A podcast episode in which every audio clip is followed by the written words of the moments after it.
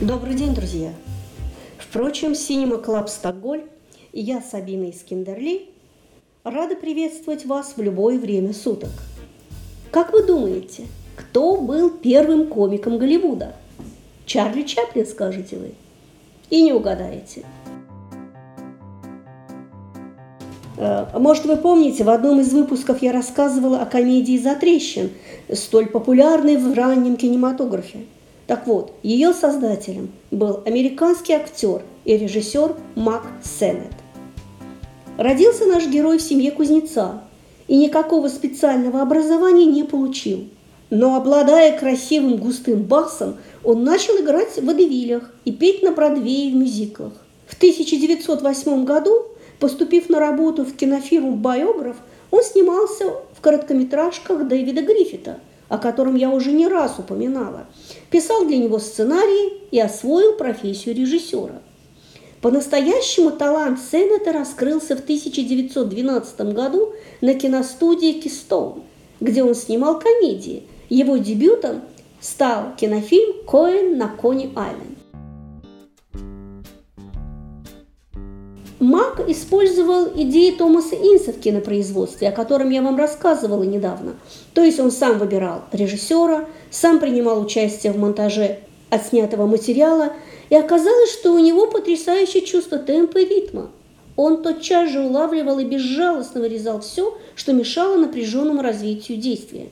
Но в отличие от Томаса Ина, у которого основой производства был железный сценарий, Макс Сеннет придумывал отдельные комедийные положения и вокруг них развивал сюжет. Часто во время съемок кто-то из актеров предлагал ему включить пришедший на ум комедийный эпизод. Его обсуждали всей группой – и если находили удачным, немедленно начинали снимать. Мак никогда не задумывался над тем, как этот неожиданный эпизод будет увязан с другими. Обычно после окончания съемок он просматривал материал и тут же придумывал, в какой последовательности монтировать эти эпизоды. Если оказывались какие-то пробелы, он просто доснимал необходимые куски, и комедия была готова. Честно говоря, а, Мака нельзя было назвать человеком образованным. Он искренне полагал, например, что Шекспир и Мольер – это его современники. И в его комедиях не было сложного действия или каких-то сложных характеров, не было нравоучений. Но он обладал природным юмором, пусть немного тяжеловесным и грубоватым, но он умел создавать образы маски, которые вовлекались в головокружительный водоворот событий. Они устраивали бесконечные потасовки, погони, кидали друг друга войлочными кирпичами и били по голове резиновыми бутылками. Это был очень веселый мир. Своеобразный, абсурдный, но веселый. Публика хохотала до упада. Мак, он чутко уловил, какой невзыскательный вкус у простой публики. И в созданной им комедии «Затрещин» практическая шутка, розыгрыш, комедийные положения всегда брали вверх – над более тонкими формами юмора. А сколько смешных трюков было придумано им для кино. Многое из комического, что существует сегодня на экране, появилось благодаря ему. Именно сцену-то впервые пришла в голову идея воплотить на экране трюк с метанием торта, который не теряет популярности и по сей день. Он выпускал 2-3 фильма в неделю.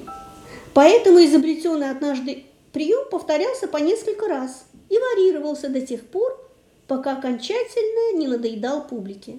Ну, например, комедии, в которых действие развертывалось в булочных или в кондитерских магазинах, кончались одним и тем же номером. Герои забрасывали физиономии друг друга пирожными с кремом и заканчивали эту процедуру, когда их лица превращались в сплошную маску, а ноги начинали скользить по упавшему на пол крему.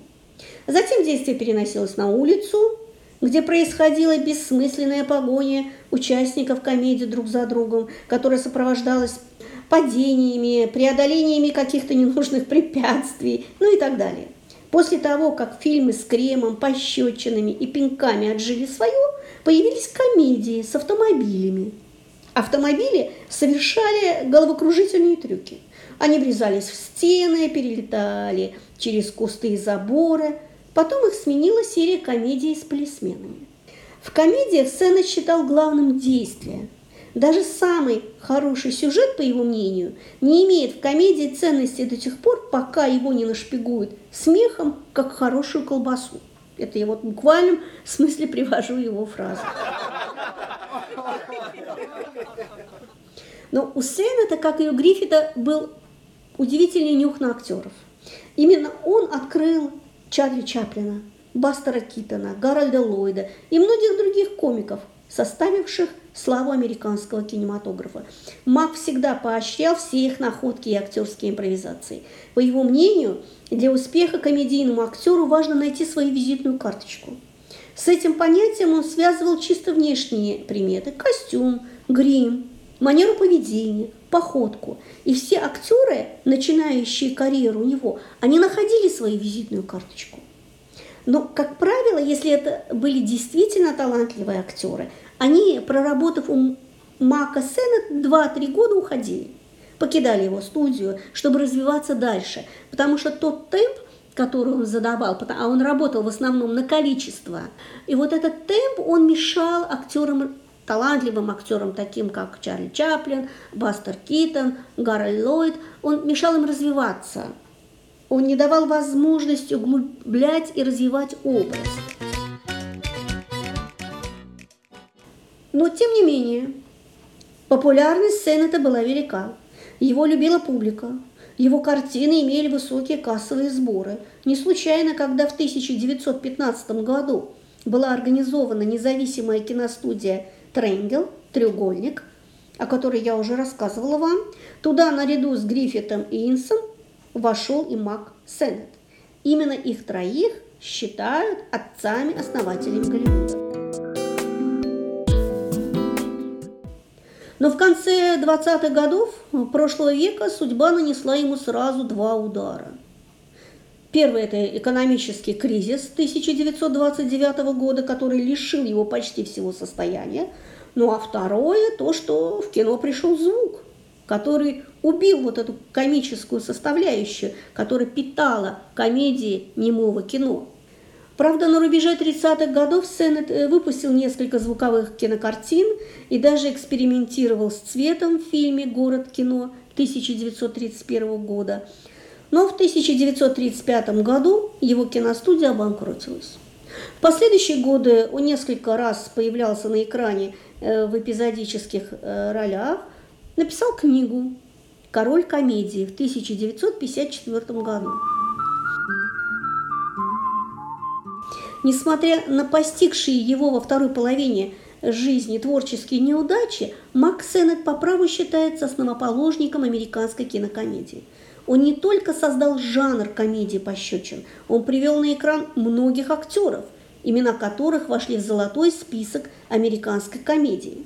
Он открыл множество кинематографических приемов, которые используются в кино и по сей день. Благодаря ему школа американской кинокомедии стала первой комедийной школой в мировом кинематографе и оставалась единственной в своем роде вплоть до появления звука.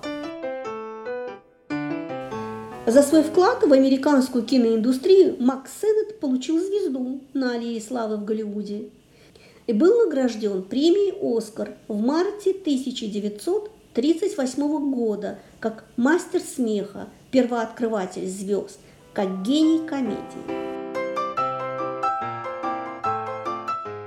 Вот такой у нас с вами был сегодня необычный, интересный герой. На этом мой рассказ завершен. Я прощаюсь с вами, чтобы встретиться снова ровно через неделю.